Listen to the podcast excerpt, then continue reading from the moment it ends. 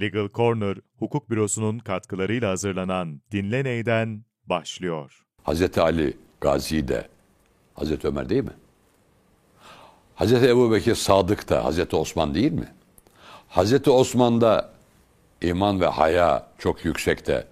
Hazreti Ali'de eksik mi? Hayır bunlar semboller. Yani o isimler bu kavramların sembol şahsiyetleri.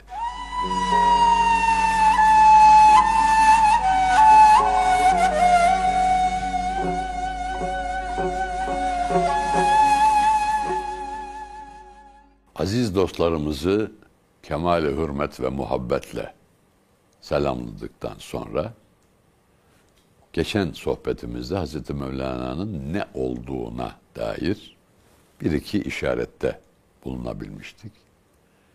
Dilerseniz şimdi de ne olmadığına dair yine sohbet kısalığı, zaman darlığı sebebiyle işarette bulunalım. Hazreti Mevlana yeganeleştirilmek istenen bir zat değildir. Bugün pek çok yanlışlıklara şahit oluyoruz. Efendim biz Mevleviyiz.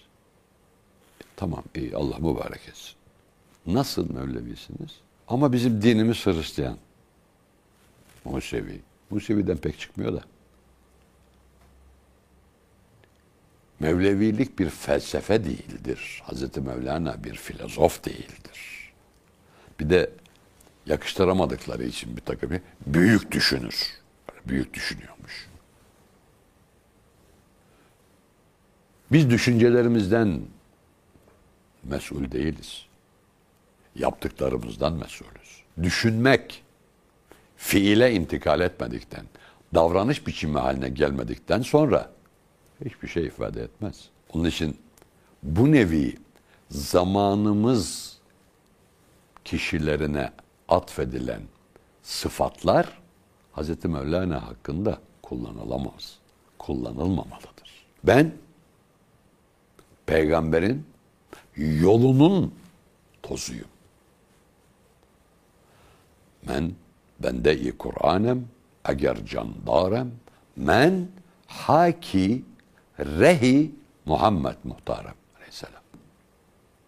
Yani seçilmiş Muhammed'in sallallahu aleyhi ve sellem haki reh reh yol hak toprak. Düşünün ki Hazreti Peygamber'in ayağının tozuyum bile demiyor. Onun yolunun tozuyum diyor. Tabi kelime manasında kalırsak derin ve yüksek düşünemezsek burada kalırız. Aynı zamanda ne diyor? Men haki rahi Muhammed muhtarı derken Muhammed muhtarın yolu benim tozumdan geçer. Bana uğramazsanız zor ulaşırsınız. Başkalarda var. Amenna. Ama ben de o yolun tozu olmak itibariyle bana da uğramanız lazım diyor. Bu malum edebiyatımızda fahriye yani iftihar etme e, beyitleri veya mısraları vardır. Bu dörtlükte Hazreti Mevlana daha ikinci mısrada daha sonraki sözleri de zaten devam ediyor. Benim eğer ermiş olduğum bir şan, şöhret varsa o sayededir. Muhammed Muhtarı'nın yolunun toprağı olmam sebebiyledir. Çünkü en büyük iftihar o sebebi hılkati alem sallallahu aleyhi ve selleme mensubiyettir. Dolayısıyla Hazreti Peygamber'e ki ona ulaşmak Allah'a ulaşmak demektir. Onun yolu benim toz olduğum yoldan geçer demek de istiyor. Ve ben kendi inancımdayım. Müslüman değilim ama Mevleviyim. Olmaz. Kendine nispet ettiğin zat-ı şerif ben peygamberin yolunun tozuyum diyor. Sen ben peygambere inanmıyorum diyorsun. Hazreti Mevlana'ya inandığın ne oluyor o zaman? Nasıl oluyor? Böyle bir çelişki olabilir mi? Ama bugün böyle. Leri var. Dolayısıyla böyle bir yeganeleştirme değildir Hazreti Mevlana. Yegane olduğu konular elbette var. Malum tasavvufta olmazsa olmaz unsurlar vardır. Terk gibi, irfan gibi, zühd gibi, yardım gibi. Ve bunların sembolleşmiş isimleri vardır. Tasavvuf tarihi hayatı içinde. Yani malum Hulefai Raşidin efendilerimiz içinde sembol oldukları kavramlar vardır. İşte sıddıkiyet kavramının kadrosunu dolduran Zat-ı Şerif Hazreti Ebu Bekir'dir. İşte adaletin Hazreti Ömer'dir, iman ve hayanın Hazreti Osman'dır, ilim ve gazanın Hazreti Ali'dir. Peki Hazreti Ali Gazi de Hazreti Ömer değil mi? Hazreti Ebu Bekir Sadık da Hazreti Osman değil mi? Hazreti Osman'da iman ve haya çok yüksekte. Hazreti Ali'de eksik mi? Hayır bunlar semboller. Yani o isimler bu kavramların sembol şahsiyetleri. İşte demin arz ettiğim tasavvufta olmazsa olmaz kavramların da sembol şahsiyetleri var. İrfan denince Bayezid-i Bastami Hazretleri. Zühtü takva deyince Cüneyd-i Bağdadi Hazretleri. Terk deyince İbrahim Ethem Hazretleri. Yardım deyince Abdülkadir Geylani Hazretleri. Aşk deyince Mevlana Celaleddin Rumi Hazretleri.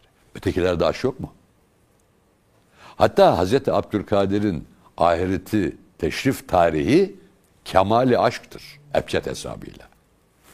Ama sembol böyle. Sembol başka bir şey. Dolayısıyla Hazreti Mevlana aşkın zirve şahsiyeti olarak ona mensup olmayan bütün tasavvuf ekolleri tarafından kabul edilmiştir. Bu hususta yeganedir. Sembol isim olarak. Amen. Hele hele senelerce önce bir üniversite talebesi sevgili kardeşim, arkadaşım yarım asırdan fazla dostum Ahmet Özhan'la Konya'da bir röportaj yapıyor. Yandaki masada oturuyorum röportaj bitince veya işte tez için sorular soruyor filan. De Hazreti Hazreti demekte alışmamışlar. Babalarının oğlu gibi Mevlana diyorlar. Evet.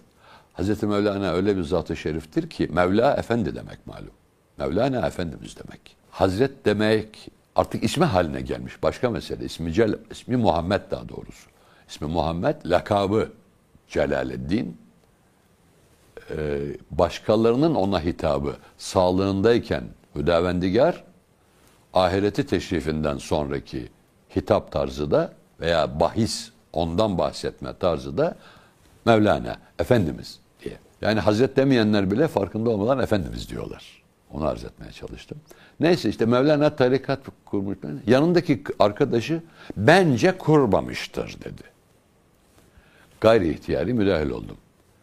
Bence dediğine göre sen kimsin? Hazreti Mevlana hakkında. Daha doğrusu onu öğrenmek için evvela din kurumunu öğrenmek lazım. Din nedir? Sonra dinler nelerdir? Gerçi indallah inne dine indallahil İslam'dır. Hani Allah indinde İslam'dır ama din olarak kabul edilen düşünceler ve hayat tarzları var. Bunları da din ismi altında tetkik etmek. Sonra İslamiyeti özel olarak tetkik etmek. İslamiyetin içinde tasavvufu tetkik etmek. Tasavvuf içinde tasavvufun ekolleri ve bu ekollerin kurucuları kabul edilen zatı tetkik et. Bütün bunları yaptın da mı bence değildir diyorsun. Çünkü tarikat kelimesinin nedense bir kullanılma antipatikliği var. Nedense. Efendim kanunen yasaklanmış. Kanun da bilmiyorlar. Kanunen tarikat yasaklanmış değildir. Tarikat ayini yapmak yasaklanmıştır. 1925 tarihli kanunla. Biraz kanun tekniğinden de anlamak lazım. Ha Müslüman düşmanları her türlü konuşurlar ayrı. Kendine ne biçim Müslümansın sen gavur musun desen hayır ben Müslümanım der. O da kardeşimiz o ayrı mesele. Ama uzaktan yakından alakası yok. Farkında değil Müslümanlık dairesinin dışına çıktığının. Ama hala konuşuyor. Olsun. Allah ona da hidayet versin. Hepimize de versin. İnayetini, hidayetini hiçbirimizin üstünden eksik etmesin Rabbim. O ayrı mesele. Hasılı kendi istediğimiz gibi bir Mevlana yaratmış vaziyetteyiz. Ama bunu Hazreti Pir zaten 7 asır önce Körler ve Fil hikayesinde anlatmış. Fil Konya'da çok bulunan bir hayvan değil. İşte Orta Asya'dan falan geldiyse diyelim ama filin ne olur? Padişah körleri toplamış. Fili tarif etmelerini istemiş. Demişler ki biz yani elimizden ancak anlarız filan. Peki demiş anlayın nasıl? Sonra bana tarif edin. Elle tetkikat bitmiş. Biri demiş ki yorgan gibidir. Biri demiş hortum gibidir. Biri demiş sütun gibidir. Biri demiş parlak, e, cilalı bir işte mermer gibidir. Hiçbiri doğrusu söylememiş. Bacağını tutan sütun zannetmiş. Kulağını tutan yelken zannetmiş. Hortumunu tutan hortum zannetmiş. Dişini tutan işte cilalı bir mermer gibi zannetmiş. Bunların hiçbiri fil değil. Ama körlere göre fil. Yani Hz. Mevlana'da sadece bir istikametiyle tanınıp on istikamette yeganeleştirilmek istenen bir zat-ı şerif oluyor. Mesela bir yanlışlık konmuş. O yanlışlığın altına kopya kağıdı koyup her sene Aralık ayında bu yanlışlıkları tetkik ediyorlar. Mesela Mevlevi dergahları birer konservatuardı. Öteki dergahlar neydi? Sen musiki hakkında bir bilgi sahibi misin ki nerenin konservatuar gibi, nerenin değil olduğunu söyleyesin? Mesela Mevlevi dergahlarının en şöhretli olarak yetişmiş bestekarlarından biri malum Hamamizade İsmail Dede Efendi Hazretleri. İstanbul Yenikapı Mevlevihanesi'nin dervişlerinden. Eyvallah. Onun en kıymetli talebesi Mutafzade Ahmet Efendi Hazretleri, Sümbül Efendi dergahının zakir başısı. Yani halveti. Mevlevi değil. Bir tek misal verdim. Mesela tekbir ve salat-ı ümmiyenin bestekarı olduğu rivayet edilen, çünkü ıtri'nin olduğuna dair çok kuvvetli delil yoktur ama hakim rivayet vardır. Öteki de Hatipzade Zakir efendim. Halveti Zakir başısıdır. Tekbiri ve salat-ı ümmiyeyi bestelediği rivayet ondan diğer şahıs. O kadar çok var ki. Mesela son dönem bestekarlarından Zeki Arif Ataergin, Şabani Nasuhi halifesidir. Mevlevi değildir. Yani başka dergahlarda da musiki var. Biz ortaokul, lise veya işte ilkokuldayken çok sesli müzik, tek sesli müzik. Tek deyince fıkara, çok deyince zengin diye empoze edildi. Halbuki tek sesli sistemde çok fazla melodi üretme imkanı var. Çok sesli müziğin ses ayrımında birbirine eşit ve birbirinin katı olan ses aralıkları olduğu için çok fazla melodi üretme imkanı yok. Halbuki ihtiyaç duyulan duyguyu ifade etmek için daha fazla melodi lazım. Ama sistemde yok. Yapamıyorsunuz. Türk müziğindeki birbirine eşit olmayan aralıklar Batı müziğinde olmadığı için ne olmuş? İkinci, üçüncü, dördüncü sesler icat edilmiş. Yani dört kişi, dört saz bir araya gelmeden Batı müziği icra edilemez. Biz tek başına sazla da, sesle de müziğimizi icra ederiz. Hangisi zengin? Yani armoni denen şey melodi fıkaralığından kaynaklanan ihtiyaçtan dolayıdır. Bolluk zenginlik değildir. Bir senfoni orkestrası, bir filarmoni orkestrası, bir bando daha yüksek müzik yapar. Benim çobanımın dere başındaki çaldığı kaval daha değersiz müziktir. Öyle mi? Vah zavallı anlayış var. Vah zavallı. Tek bir şırıltı sesi. Bir çağlayan sesi. Galvaniz bir damdaki yağmur taneciklerinin sesleri. Bunlar da musikidir anlayana. Ama arz ettiğim gibi tek sesli musiki, basit, çok sesli musiki mükemmel diye öğrendiğimiz için tarikat ayinlerinin de Mevleviye'den başkasını görmediğimiz için ve Mevlevi ayininde bir koro var, mutrubanın ayinhan kısmı, bir de mutrubanın sazende kısmı var. İşte neyi, tamburu, kemençesi, eski zamanda rebabı, defi, kudümü vesaire. Kalabalık. Ama naat tek başına okunuyor. Taksim, hey taksimi tek başına yapılıyor. O kalabalık olunca Mevlevi müziği üstün. Ne demek Mevlevi müziği üstün? Sadece form olarak büyüktür. Mevlevi ayini diye bir form var. Ama besteleyenin Mevlevi olması da beraber en büyük form miraciyedir. Kutbun Naid edenin miraciyesi. Yani sahne kelimesi tabii çok çirkin de Zakir Maksuresi denilen mıtrıphanede çok kişi görülüp diğer tasavvuf ekollerinin ayinleri hiç seyredilmediği, bilinmediği için yüksek musiki Mevlevi'de doğrusu Mevlevi haneler konservatuar. Nereden çıkarıyorlar bunları? Hepsi ilim yuvasıdır.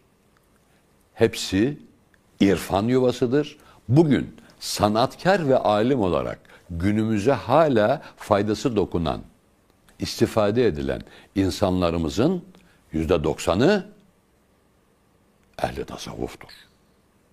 Bu yüzde doksanın da yüzde doksanı Mevlevi değildir. Eşit sayıdadır. Her tarikatten vardır. Çünkü hasbilik denen yani herhangi bir maddi menfaat karşılığı olmadan hizmet etmek dervişliğin esasıdır. Bu bütün tarikatlarda aynıdır. İşte Hz. Mevlana musikiyi tercih etmiş değildir. Toplumumuzun Molla Cami diye tanıdığı cam şehrinde doğmuş olmak itibariyle camlı demek. Cami. Molla Cami deyince nerede o cami diye soran ve bu konuyla ilgilendiğini zanneden insanlarla da tanış olduk. Nerede o Molla Cami diye sordu. Yarım saat Molla Camii'den bahsettim. Kitabından bahsettim falan. Molla Camii nerede dedi. Yani kime anlatıyoruz? Maalesef toplumumuzun seviyesinin böyle olduğunu kabul etmemiz lazım. Ki doğru fotoğraf çekersek, yani doğru teşhis koyarsak doğru tedavide bulunuruz. Hasılı Mevlana Nureddin Cami Hazretleri bir Nakşi Piri Sanisidir. Tarikat-ı Nakşibendiye'de Piri Sani'dir. Musiki hakkında risalesi vardır. Hani sadece Mevlevilerdi. Sadece Mevlevihaneler konservatuvardı. Bir de Hazret Orta Asyalı. Orta Batı Asyalı öyle diyelim. Yani Hazreti Mevlana yapıştırılmak istenen etiketlerin hepsinden beridir. Hiçbir etiket onu tanıtmaya yeterli değildir. Ancak bir sıfatı var. O sıfatı duyanın telakkisine göre derinlik, yükseklik ve genişlik kazanır. Hz. Mevlana bir veliyi İslam'dır. Yani Müslüman evliyadır. Vesselam.